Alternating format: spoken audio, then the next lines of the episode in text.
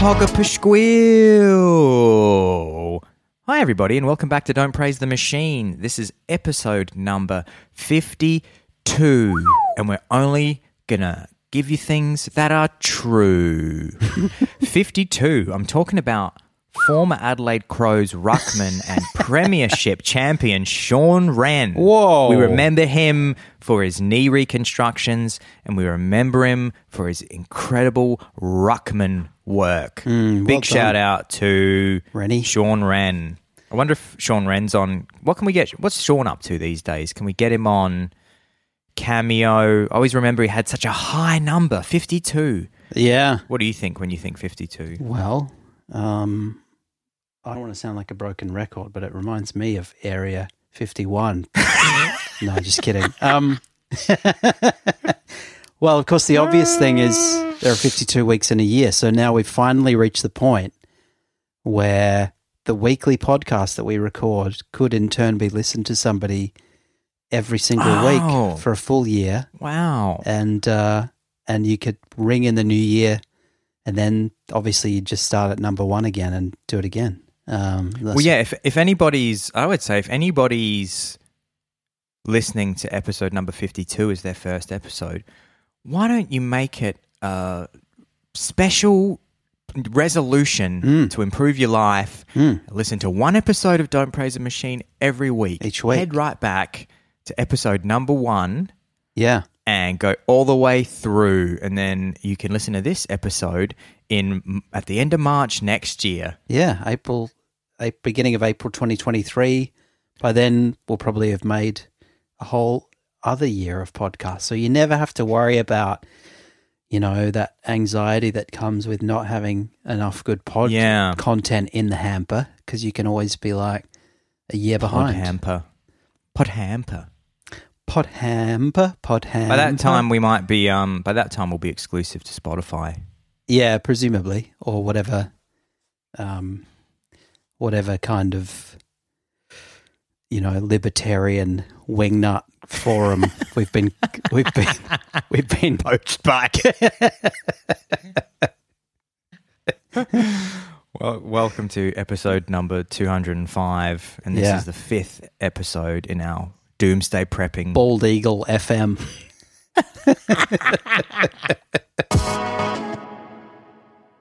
I think I was talking to you last week about uh, LinkedIn, and it was prompted Right. by this particularly confusing message that I received on LinkedIn. So when I first moved to Melbourne, it was 2012, beginning of 2012, I believe. And I was looking for work initially for a while when I got back. And I saw a couple of recruiters. Um, and, you know, you, you have a sit down with them, you tell them about your qualifications and what you want to do and how much you think you might want to get paid and whatever. And then they ostensibly go off and, you know, put you into their database and, I don't know, find opportunities for you, although most of them are fairly uh, unhelpful in my experience. And uh, this particular person who I had a sit down with in 2012, so it would have been not quite a decade ago, messaged me on LinkedIn to say, How's it going? Um, I just thought I'd reach out and see how, whether you'd kind of found an opportunity or whether you could still use my help. Wow. And I'm like, I'm like, yeah, no, it's going okay, thanks. I'm a barrister now. And she, and she was like, okay, cool. Well, I'll put it in our system that you no longer need my assistance. And I'm like, you could have reached out sometime in the last uh, nine and a half years. Like I was, it's very strange. Like, why did this person? It was like she had it on her to do list, and then she was retiring, and she's like, "I'll just see how John's going before I walk out the door." It was very, very weird, and and it, anyway, it made me think about the kind of broader weird world of LinkedIn, which I've never really. I mean, I've got a profile on there, and I've had to sort of tweak it at different times, and I've had a few communications with people on there, but I would say compared to some people, I'm a fairly casual user. But the whole thing kind of seems really sort of culturally interesting to me. So it's actually, as you might know, fairly old. It was established in Let me just check. 2003 it was so it was it, Okay. it's fairly old it was established in 2003 so you know predates a lot of modern social media platforms So virtually 20 years. that's right and uh and it still got over half a billion active users apparently and uh and a lot of people are saying I I was kind of reading up on it in preparation for this episode and there's a lot of funny commentary on it but a lot of people are saying as well that it's kind of taking the place of doing some of the things that Facebook used to do in a weird, more confined way because, you know, maybe 10 plus years ago, a lot of people wrote these long winded statuses on Facebook and, you know, used Facebook as a Yeah. means to kind of reach out to people. And Yeah. that's something you're seeing less and less of in the sort of sub boomer generations as they kind of shift away from it or use it as a tool to just kind of stay broadly in touch with people but don't really get involved in like curating their profiles on Facebook. Whereas people on LinkedIn, some of them seemingly quite obsessively are really into like, you know, assiduously updating their profiles and also projecting this image of themselves. I mean, all of the like all of social media you could say is this kind of attempt to you know reflect this image of ourselves back to ourselves which is somewhat curated and idealized. But what i love about linkedin particularly is it's like that with a kind of nauseating hyper capitalist sort of hustle culture focus. And and i just think like its attempts to kind of humanize. So it's done things like you know i mean the, the classic thing is like work anniversaries which is just not a thing Yes. And it- and it's Work going- anniversaries. wish this person a work anniversary and i'm like what kind of fucking orwellian nonsense is that i'm not gonna, I'm gonna wish them a work and a happy work anniversary and it's this kind of strange glorification Five years in the system. yeah, exactly. It's this sort of strange glorification of of labor and people kind of I never, I never thought of that, John. That's, I mean, it's funny that you mentioned that because, like, I see that work anniversary thing, and I'd never given it that much attention. Yeah. and now that you mention it, it is absurd. yeah, it's crazy. And they do things to try and sort of you know, there's a lot of like there's this kind of um like a lot of a lot of commentators have commented on the sort of toxic positivity that you see on LinkedIn because it is this kind of attempt in my view to kind of like string up a bit of tinsel on the concrete face of capitalism you know? It's like this sort of people people putting this this long-winded and often they're written in a very specific register which is probably rooted in kind of Facebook speak where people will set use these very short declarative sentences to convey some sort of you know they think moving story about like I sat down with a job applicant and you know they turned out to be not at all what I've expected so you just got to give people a second chance. Or or they'll say like you know like my kid had a had a band recital. And you know what I did?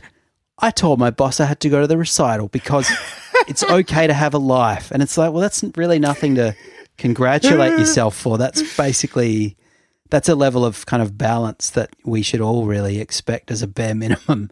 But it's, it's this kind of like it's this sort of attempt. It's to sort of I don't know. These people are like apologists for ugly, the ugly side of capitalism. And uh, my message to our listeners is: let's all just get rid of LinkedIn, or let's start having, let's start using it as a more honest forum to talk about the things that we don't like about our jobs, uh, or maybe present a side of ourselves that's not as employable.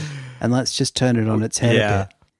It seems to me because a lot of people will use it understandably when they're looking for work, as I have, to try and network and to project this kind Yeah. of image of success and whatever. And there seems to be something like interestingly sort of manifesty about that. It's like they think that by if I just kind of pretend to be this big dog for long enough, then you know the the the rest of my work community will accept that, and then I'll somehow just a job will just materialize. I mean, I can only assume there are people who have actually gotten decent job offers out of LinkedIn. It's never happened to me, Sure. but it seems strange to me this kind of people curating this like very you know, I love my job, I love my work, I love like yeah. my professional identity and I love I love office culture and all these things which I think people should just be able to say like look we've we've created a system rightly or wrongly that eventually hopefully we're all going to get a guaranteed minimum income and we can stop this charade. But for now we've all got workaday jobs and that's fine. Uh, It's uh, p- people talk a lot about how different people present on the various social media platforms, and I suppose the two extremes are that you could have a Twitter account and a LinkedIn account, and if you think about how differently people people behave on those different platforms, because Yeah. it's like if you took your Twitter if you took your Twitter self over to LinkedIn, and on LinkedIn where you're presenting your professional uh, profess- professional avatar, which which needs to earn money Mm. and make you know and make a living and survive, you know, through And, like- gainful emplo- employment, Yeah. um, or various uh, commercial opportunities. If you think about the fact that somebody might post just. I'm, I'm, oh, I just found out that it's my two year work anniversary at blah, blah, blah. Yeah. Love this company so much, has been so rewarding. And they post it, and then you just take your Twitter self over there and you just go, fuck you, idiot, and post. exactly and then they write back, they were like at you and be Yeah. like, ha ha, real mature. Another example of you being a cunt. And then you, and then you tweet back and just be like, oh, this is more neoconservative bullshit. Crawl, crawl, why don't you crawl back under the hole Yeah. that you came out of, you Why fuck you- pig? Why don't you st- stop being a slavish apologist for capitalist horseshit? the um, I looked at a um, excellent Twitter page. Is that what you call it? Twitter. I don't know. If I can go on A tweet, Twitter. a thread, I looked. twonk? At, yeah. a Who's twash? What do you call Oh, it? you're looking at a twash. I was looking at a twash. I was on Twasher, and uh, A collection of tweets is a twash. an account. Uh, yeah, that's right. Okay. A, t- a It's a collective noun. yeah, there was there was a tweesh that I was looking at. That was a great tweesh, guys. Well done. Um, yeah, there's a thing. There's a account called Crap on LinkedIn, which is like Right. very good for sort of isolating this sort of toxic positivity garbage. And it's got like there's a whole bunch of examples, but one of them is this guy who's a CEO at a place called Hustler Agency, of course, and uh, Okay. and he's going, I bought, he's just written this post. I bought her a coffee. No big deal. Then I grabbed a marker pen and wrote this on the side of the cup. I'm so impressed with your creativity and quality of work. We're really privileged to have you on the team. Thank you. She thanked me for the coffee but didn't notice the message. And each line is in a separate paragraph in this kind of like, so it's this sort of haiku, which is a weird Okay. re- recurring theme that you see a lot of these posts in. Later, I saw a, sm- a huge smile on her face. When our eyes met, she mouthed the words, Thank you. People want to feel that their work matters. It doesn't take much to show some appreciation. It's not about pay rises, bonuses, or company cars. All you need is a $4 coffee and a pen. And then, then it goes on. A person who feels appreciated will always do more than what's expected. Agree? And then he's obviously entreating you to comment. To which, Call to action. yeah, to which I would comment, no, actually, I think you probably should show your appreciation rather than with schmaltzy symbolism. Give that person a pay rise. Um, yeah, anyway, so just just a little gripe there about LinkedIn. And I invite our listeners to share what are some of your experiences with LinkedIn? Do you think I'm being unduly cynical, which is something I have been accused of in the past, to be honest? Uh, or, or do you think this is an opportunity to turn the tide on LinkedIn and turn it into a, a more chaotic, free spirited, honest forum? or just abandon it? Um, yeah. Uh, do you think uh, it's owned by Microsoft these days? Oh, is that right? Uh, so, if you guys you think we could really ruffle a few feathers Mm. over there at Microsoft, you can get in touch at don't praise at AOL.com, or you can always reach us on the Don't Praise the Machine Instagram page. Yeah. And that's don't, what is it, Jonas? Don't praise Don't the podcast. praise the machine. I think the address is don't underscore praise underscore the underscore machine. I think it's got podcast in there too. Yeah, okay. The As our, as our social media manager, I expect you to be on top of all of I think that's the bio. handles. It's the podcast. Oh, okay. Yeah. We have, or maybe we have Don't Praise the Machine as the handle. Okay, well, you can catch us there as well. We love hearing from you and we reply to, we get our, uh, we get one of our team to reply to all the emails and correspondence that we, get, have. We get our intern, who we found on LinkedIn, to uh, to respond to all of those emails.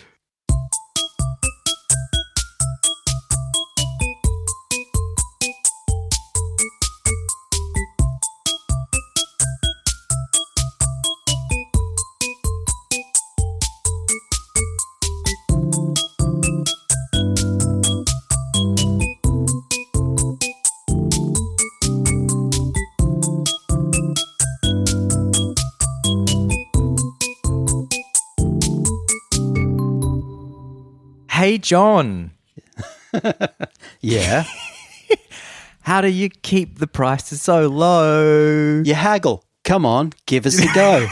That's got nothing to do with this bit, but uh, that's just a little bit of an Easter egg for anybody who is watching Adelaide television commercials in, I think, probably the late 90s, early noughties. It's second Um, hand, but you wouldn't know. But you wouldn't know. Hey, Joe, it was, what was the, Hey, it was, um, somebody's furniture and electrical. Who, what, who was Adelaide furniture. it? It was Adelaide furniture and electrical. Top of Port Road, seven days a week. days a week. so I've taken a couple of. Uh, I've been back at airports in the last couple of weeks because I did Mm. my marathon in uh, on the island island on the Canary Island of Gran Canaria, and then I was in London last week. So I spent a little bit of time in airports again, Mm-hmm. and they always strike me as funny old weird places airports Mm. where the general rules of like being out in public are kind of a bit higgledy piggledy and Mm. messed up and they're just they're just weird environments i always remember th- th- thinking this when i was um i once got a uh I got a flight to Singapore and then I had booked a budget flight, I think on Tiger Airways, out of Singapore to Thailand. And Right. because this was in my earlier days of travel, I booked like the most budget flight that I can get. Yeah. That I could get. And it was something like 10 hours after, or 12 hours after I'd um, first landed from Adelaide to Singapore. Yeah. And so I had essentially like a whole evening in Singapore airport in Changi. And it's it was one of those times when some you know there's so many terminals and i went to one of the terminals and it was completely empty. But it's this huge room that normally during the day is just bustling with people taking flights. Mm. But because it was the evening it was completely empty and it just had this kind of like post-apocalyptic feel to it mm. where i was in there and was able to just walk around Totally like a know what you normal mean. person and nobody and and then it, but and then nobody was there and then suddenly I would just and it was sort of silent maybe there was some gentle music playing Yeah. and it had that pleasant Singapore airport smell Yeah. and then I would just notice in a corner there was just uh, another um, airport guest asleep just like on the floor Yeah. and Eh, you know sort of cradling So their weird, bag isn't? And Yeah. I just think this is such a weird place It's so strange. and of, and of course, that kind of thing happens because everybody has gone through very tight airport security. Hmm. So you, this weird thing happens where you, when you get into airports after having gone through security, where everybody has much more of a sense of safety than you would. Like nobody's going to sleep at a fucking mall food court on the ground and going, "Oh, this will be fine." yeah, that's true. But Wake but up without my shoes. Yeah, exactly. I just yeah because everybody and also obviously everything's um, extensively uh, monitored through CCTV. You just feel like even though you're in a public space, Yeah. you feel like you can just about you could just put on a pair of pajamas Yeah. and just wan- wander about in a daze, going. it's uh, true. There are literally yeah. people doing that, and it's. I think it's Yeah. also that it's this sort of liminal space which where the normal rules of society don't apply because you're kind of neither here nor there. You're in between in this little kind of, you know, this this place that nobody really reflects on because they're all just trying to get to somewhere else. So Yeah. etiquette kind of falls out, you know, and also you're you're seeing a bunch of people who you have no personal or long term relationship with. You're just kind of, you know, you've come from the opposite side of the world, and I'll see you for thirty seconds. So I don't really care if you see me in pajama pants. Yeah, and then you'll go to another part of the world, and they'll go to another part of the world. It's so strange, and I've heard. Um, I have. I used to listen to a podcast called the. I think it was called the Cash Levy podcast with Cash Levy and T.J. Miller, and they used to talk about um, this type of that the ultimate kind of confidence that you could have was what they had termed airport confidence. and I guess this is particularly a thing that is it, that exists in the in America. And they were saying how they are you're like 10 times more willing to engage a person in a physical altercation uh, once you've passed through airport security because you know that the other person doesn't have a gun Yeah, on yeah, them. yeah. So, Yeah. so like if you were just on a street in LA and somebody was giving you a hard time and, Yeah. and, and, you know, starting to front up to you, you might think, oh, fuck, this person might have a Hmm. Could be weapon. armed, yeah. They, they were they were saying that in an airport they're just like I reckon I can take this guy because I because whatever happens he doesn't have a knife or Yeah, a gun yeah, on yeah. him so they called it airport confidence. He's like, oh, I walked into that. I walked. So they'd say something like, I walked into the party with airport confidence. Airport confidence. It's true. It's like a, a little utopian oasis for Americans used to gun culture. yeah. And then the other thing with them is obviously they're really expensive Mm. airports in terms of buying things. Mm-hmm. Uh, everything can be up to two times the price of what it Mm. might be.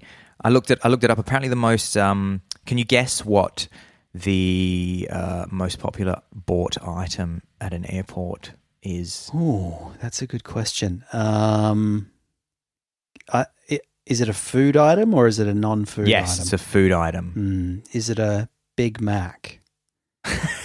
it's, it's a, Is it a bottle of water?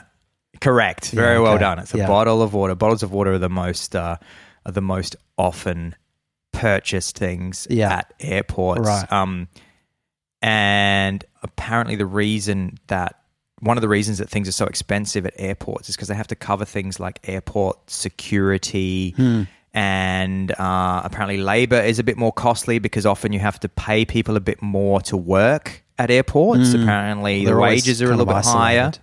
Yeah. they're always isolated. Apparently, there's high construction costs Hmm. uh, that need to be covered. Um, and I was reading as well that apparently, as you can imagine, everything has to go through security, even in the food stores. And Yeah. you ha- in the post in the post 9-11 world, you have to keep uh, track of like every single knife Yeah, that is being okay. used for like you can't just have knives going missing Yeah. in your like Burger King restaurant Yeah, airport right. security. Of course. Or even like containers that you might use for some untoward purpose, all that sort of stuff. I imagine they keep close time tabs on. I got a bit of this from the hustle.co. Uh, according to a report, airport retail is a $40 billion per year business globally and is projected to grow to 60 billion. Wow. Um, that, wow, this must be an old article. It says 60 billion by 2022. While brick and mortar retail continues to decline in the face of e-commerce, airport sales are up 7% over the past two years. I mean, this might be pre-pandemic. Uh, and some three, three point, this is pretty crazy. Some 3.8 billion people pass through airports each year. And that figure is projected to double in the next 20 years That's insane, isn't it? the reason that airports are great as well for luxury brands is uh, several folds. Mm. One is that pe- because people in airports are enclosed and bored Mm. for an average of two hours, Um, it's a great opportunity. People try to alleviate that boredom with shopping, so they'll wander around to retailers and then go, "Oh, maybe I'm bored. Maybe I'll buy a some perfume or a Rolex." Stupid And apparently, lu- luxury luxury brands are there um, because not only can they capture business travelers who have a lot of money, and often business travelers are apparently, you know, so busy that they don't necessarily have time to get gifts for their family and loved ones in the usual places. So they'll pick a little something up at the duty free to give to little Tommy the latchkey kid who never sees daddy. And, you know, you're having an affair with a woman in every port. So Yeah. you better bring, you better bring some Britney Spears perfume home to your baby mama. Because you're a bad, bad businessman. You're a naughty, naughty businessman. And Um, apparently, there's just a lot of prestige att- um, uh, attached to having shops at in airports. So it's actually just also an advertising exercise Ah. for those luxury brands. Is that which you never really think about, do you? The fact that a shop could exist essentially like a giant billboard for the brand. Mm. Because like a it, physical billboard, an interactive billboard for the brand. When you Yeah. have people captured and bored. When you're bored for two hours, you go and sort of wander through a uh, a um a Hugo Boss or Mm. a uh, or something like that, and you just experience the brand. mm, Dior or Chanel or bloody Burberry or something. Ra- But Ralph, I'm in the Ralph Lauren shop, and I love the little horsey man. Yeah. I love popping up my collar. Um, and and uh, but yeah, you're right. I mean, I guess it's like what they want to do there is just associate the brand with this kind of cool jet setting lifestyle. Yeah. Of course, the other thing is that people who are in airports tend to have disposable. They have more money. It's not just Mm. like like if you're in an airport, even though there's obviously budget flights these days, you know, people tend to have a bit more money. So it's Yeah, that's true. to be. Yeah, I think one of my favorite airport memories. I was scanning my mind just as you were talking for for favorite moments, and there have been weird ones where which have been very out of step with that kind of you know because everyone i think i think you can kind of get a bit like you, sometimes you feel cool when you're in an airport because you're like well this is cool i'm like i'm going places and i'm you know either Yeah, I mean, Going on kid, or coming you back. dreamed of. Exactly. I'm I'm going on an adventure, and there are people from all over the world, and particularly post COVID, I felt like just going to Singapore. I felt very exhilarated being at the airport. But the con- complete antithesis of that was when I uh, was in Paris, and I got to the airport, and then I just as I arrived, realized that I had worn through one of my crutch tips, and so I, Amphetamines. and one of my Fetterman. That was pre-Fetterman days, and Oh, uh, okay. and Of uh, course, because I wouldn't expect a Fetterman to just let you down like that. no, the the patented galvanized rubber. You would have to fucking, you'd have to stick it in a jet engine to wear through that. Um, but Fetterman's Fetterman's crutch tips. they won't let you down. and so I was just like, and I was trying to. They they just had it. It must have been like Charles de Gaulle Airport. They had, you know, miles and miles of tiles that you had to walk across to get to your gate. which I had to kind of Oh. cross very gingerly so as not to fall over. And I was just thinking, man, this is as like lame as I've ever felt in an airport. And uh, Just Yeah. clickety clacking across the tiles, apologizing to people for, slipping. for the pathetic spectacle that I was making of myself. Excusez-moi, excusez-moi, Excusez-moi. Je suis désolé.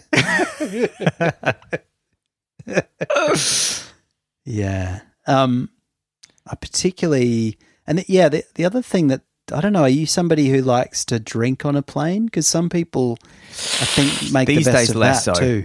Yeah. Yeah, I have had a couple of experiences of um of drinking on the most memorable. Uh, I actually told this story when I was in London over the weekend because I was with my dear friend Samantha. Um, so I was uh, lucky enough to um, accompany Samantha uh, when she went with her wonderful family. Uh, shout out to the cook to the cooks um, when we went on a cruise um, around uh, the Caribbean. and the we flew in and out of Miami. And when we were leaving Miami, it was the end of this quite excessive uh, period of being on cruise ships and um, like resorts and stuff. Mm-hmm. And we had the fucking best day in Miami, just me and Sam jumping around and eating food and drinking loads. And I fucking love Miami. It was mm. so cool. Like all the art deco and the palm mm. trees. Mm. And I mm. felt like I was Tommy Vercetti in GTA Vice City. and I was playing that Jan Hammer song. Do, do, do, do, do, do, do, do, was playing all the '80s classics, and then uh, we got to the airport, and I think Sam, I think we must have been. We were either in a lounge, like the BA lounge. I think we were in a lounge, and we were just like ordering fucking Bloody Marys and something else. And at some point, I looked up at the departures screen, Yeah. you know, to find out when when we had to go to our gate or whatever, and it was not happening. And I turned to Sam, and I said, "Look, I'm way too wasted to work out how to get on this flight. so just so you, just so you know, Yeah. I need you You're in charge. to be responsible for this because I'm out." Mm. And um, and then I got on the plane, and the air hostess was kind enough to let me know that there was a free row, and I went and lay down, and Mm. I essentially slept the entire way from Miami to London, and it was the it was the great. Like I went to sleep in Miami, and I woke up in like in London. I don't think I woke up like at all during the flight. That's a I was dream. Just really pissed. Yeah. yeah, I remember. Um, have you ever used? Uh, have you ever had to use a vomit bag on a plane? No, have you? You're quite a you're quite a Mm. I'm a little- notorious vomiter. I'm a little so vomity. Previously on the show, little- we've discussed my ability to vomit without sticking my fingers down my throat. Uh, it's one of my special little- skills. you're a little pukey Petraeus. I'm a little bit. I'm a little bit of a Chuck E. Cheeseman, but uh, yeah, I, I think. yeah, Can I just see if anybody out there in the DPTM about that. Anybody in the DPTM community that has a little bit of a gag reflex. there you go. I'm sorry. Should have done a pukey. Should have done a pukey warning. so yeah, you've, you've had to use. Um, I've had to use several sick bags. I had to use several, but in, in one sitting, if that's the right term. Oh, I was wow. I was at a several liters. several liters of content, and uh, I was at a um, We probably should just do a little. Con- I mean, Yeah. I'm sure people have worked it out by now. Yeah, yeah, But yeah. John's going to tell one of his foul stories. John's foul if anybody, stories. John's foul stories. so if anybody, what a foul story. so if anybody, if anybody has a bit of a weak stomach, you might want to skip to the end bit. Yeah. Go on, John. Tell Okay, your foul thanks. story. Thanks. I do. I do love a foul story. um, uh, we were flying back from Port Douglas in the um, far north Sure. Queensland, and uh, we'd been on a family holiday. I was probably eleven or so, and uh, I was at the Qantas Lounge, courtesy of my my old man, and uh, I just loved the sort of the fact that you could have, you know, unlimited Arnott's assorted Ah. biscuits and various other sweet sweet treats that I wasn't allowed at home. Hammering Monte Carlos. Yeah, I was really, I was just shoveling Kingstons into my mouth, and they were all, they'd all probably been like sitting there in the tepid air, just absorbing everyone's bacteria for the last t- 36 hours. So something went awry, and I basically came down with food poisoning, and uh, it coincided with the fact that we had to. We were going to go back to. We were going to fly directly back to Adelaide, but instead we flew via Darwin, and we had to spend a night in Darwin because there was a cyclone, and um, Okay. so we got on a very small plane, which was diverting us to Darwin, and there was like very stormy conditions. So it was a really rough flight. And I just remember like kind of bouncing up and down on this flight, sick as a dog, vomiting into a vomiting into a sick bags the whole way, and then like kind of shamefacedly sort of handing full bags to the airports to the to the flight attendants. Oh god, it was horrendous. And, and then that was that was one of the worst experiences, flying experiences that I've had. And it reminds me actually, while I'm on the subject, of another foul story, which is uh, happened to my friend, my my brother Tom's friend, who perhaps I won't name on the show, but uh, Right. um, he was coming back from uh, North Africa actually, uh, and he must have caught something on the trip, which started to sort of set in as he was getting onto the flight. Realized that he had like a, you know, gastrointestinal emergency, and went to the bathroom and locked the door behind him before the flight had even Oh, no. had even taken off. And so then the flight starts like, you know, the flight staff start saying like, "Sir, you've got to, uh, you've got to exit because we're going to take off." And he just knew that the situation that he was in was not one that he was going to be able to extricate himself from. And then they became more and more insistent and started sort of banging on the door. So, so we're going to take off. And he's just going, uh, I can't, you know, I can't leave. I can't, go. if I exit the room for more than like a minute, then something catastrophic is going to happen. So, uh, so eventually they just took off with him still in the toilet. And then he spent the entire flight just kind of in, incredibly unwell in the toilet and then landed in London. And, uh, Wow. and I guess kind of went home with his tail between his legs. And I and I uh, thank whatever gods may be whenever I get on a flight, and that doesn't happen to me because that just sounds like one of the uh, worst travel experiences you can have.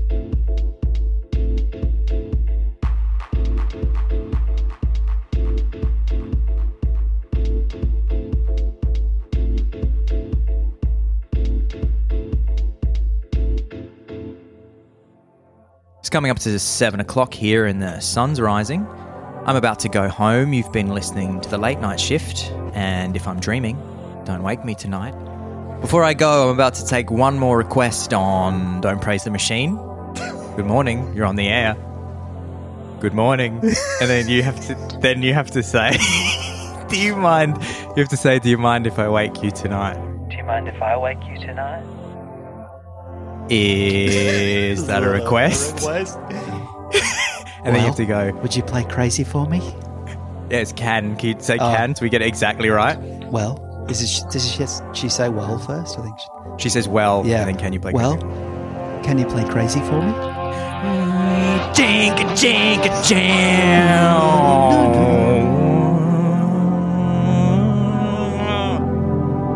Jinka, jinka, jam.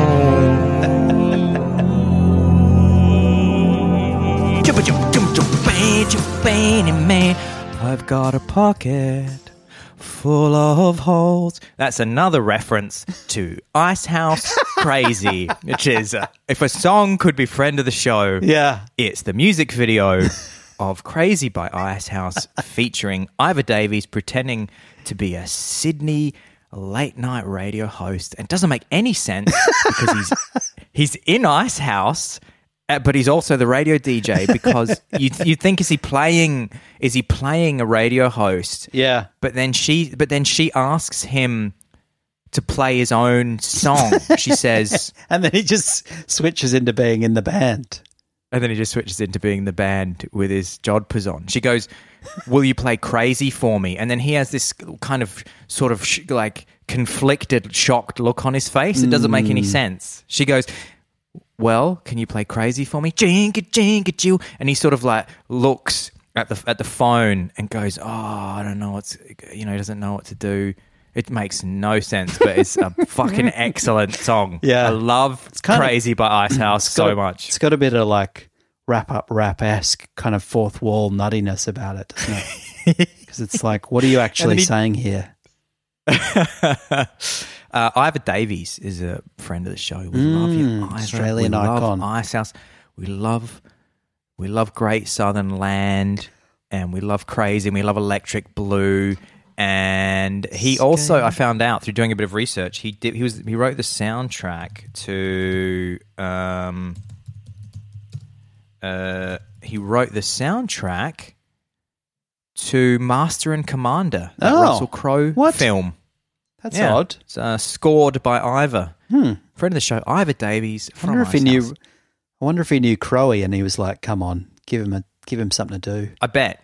I bet. I think um Russell knows all the hip Australian, Yeah. New South Wales people, cool Sydney people hanging out together. It's Russell Crowe and Cate Blanchett. Cate Blanchett. It's Paul Hogan. Mm. It's the Hemsworth. Oh man, imagine Ah. being a fly on the wall at that party. Now you have a special outro that's Icehouse related. that was the that was the condition. We we spoke about this earlier, and you promised. No, I don't. I don't really have anything. I was just offering to do the sign out, but I did make up a little poem earlier, which is which goes like this: Okay. When the words on your screen say "Don't praise the machine," that's a podcast. When when the app hits your app with the touch of a tap, that's a podcast, and it's supposed to obviously be a play on That's amore. That's amore. Excellent. Okay. I only came I'm up with that say about twenty minutes before the podcast started, Okay. so maybe I'll it shows. flesh it out into a song next time. Okay, I'm going to do the outro, but I'm going to say Thanks everybody for tuning in to Don't Praise the Machine. This has been episode number 52. I've been your number one pod host, Alexander Holland, and sat next to me digitally as he is every single week. It's my number one pocket pod parcel, Punk Malonka. Pump Malonka. We'll catch you next week at the podcast.